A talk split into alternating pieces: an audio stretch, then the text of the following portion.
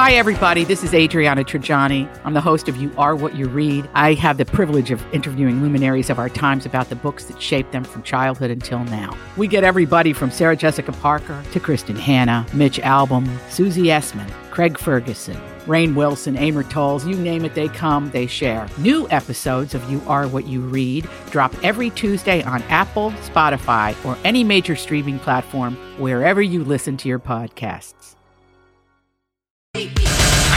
Information. I need it five minutes ago. This is a My Talk Dirt Alert, an everything entertainment update heard at the top of every hour on My Talk 1071. So, um, what's new in your world? Well, fans of Whitney Houston will love this news. Her biopic, I Don't Want to Dance, or I Want to Dance with Somebody, has finally set a release date, you guys.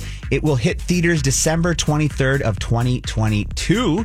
Naomi Ackie will star as the iconic singer. So if you're a fan of Whitney Houston, this uh, Christmas next year will be your time to check out this biopic. Kendall Jenner made her uh, New York Fashion Week debut as she opens up the Michael Kors show. Along Michael Kors. Kors, excuse me. I was thinking of beer there. yeah the Coors Light. It's Friday. Yeah. Uh, alongside her pals Gigi Hadid and Ira- uh, Irina Shayk.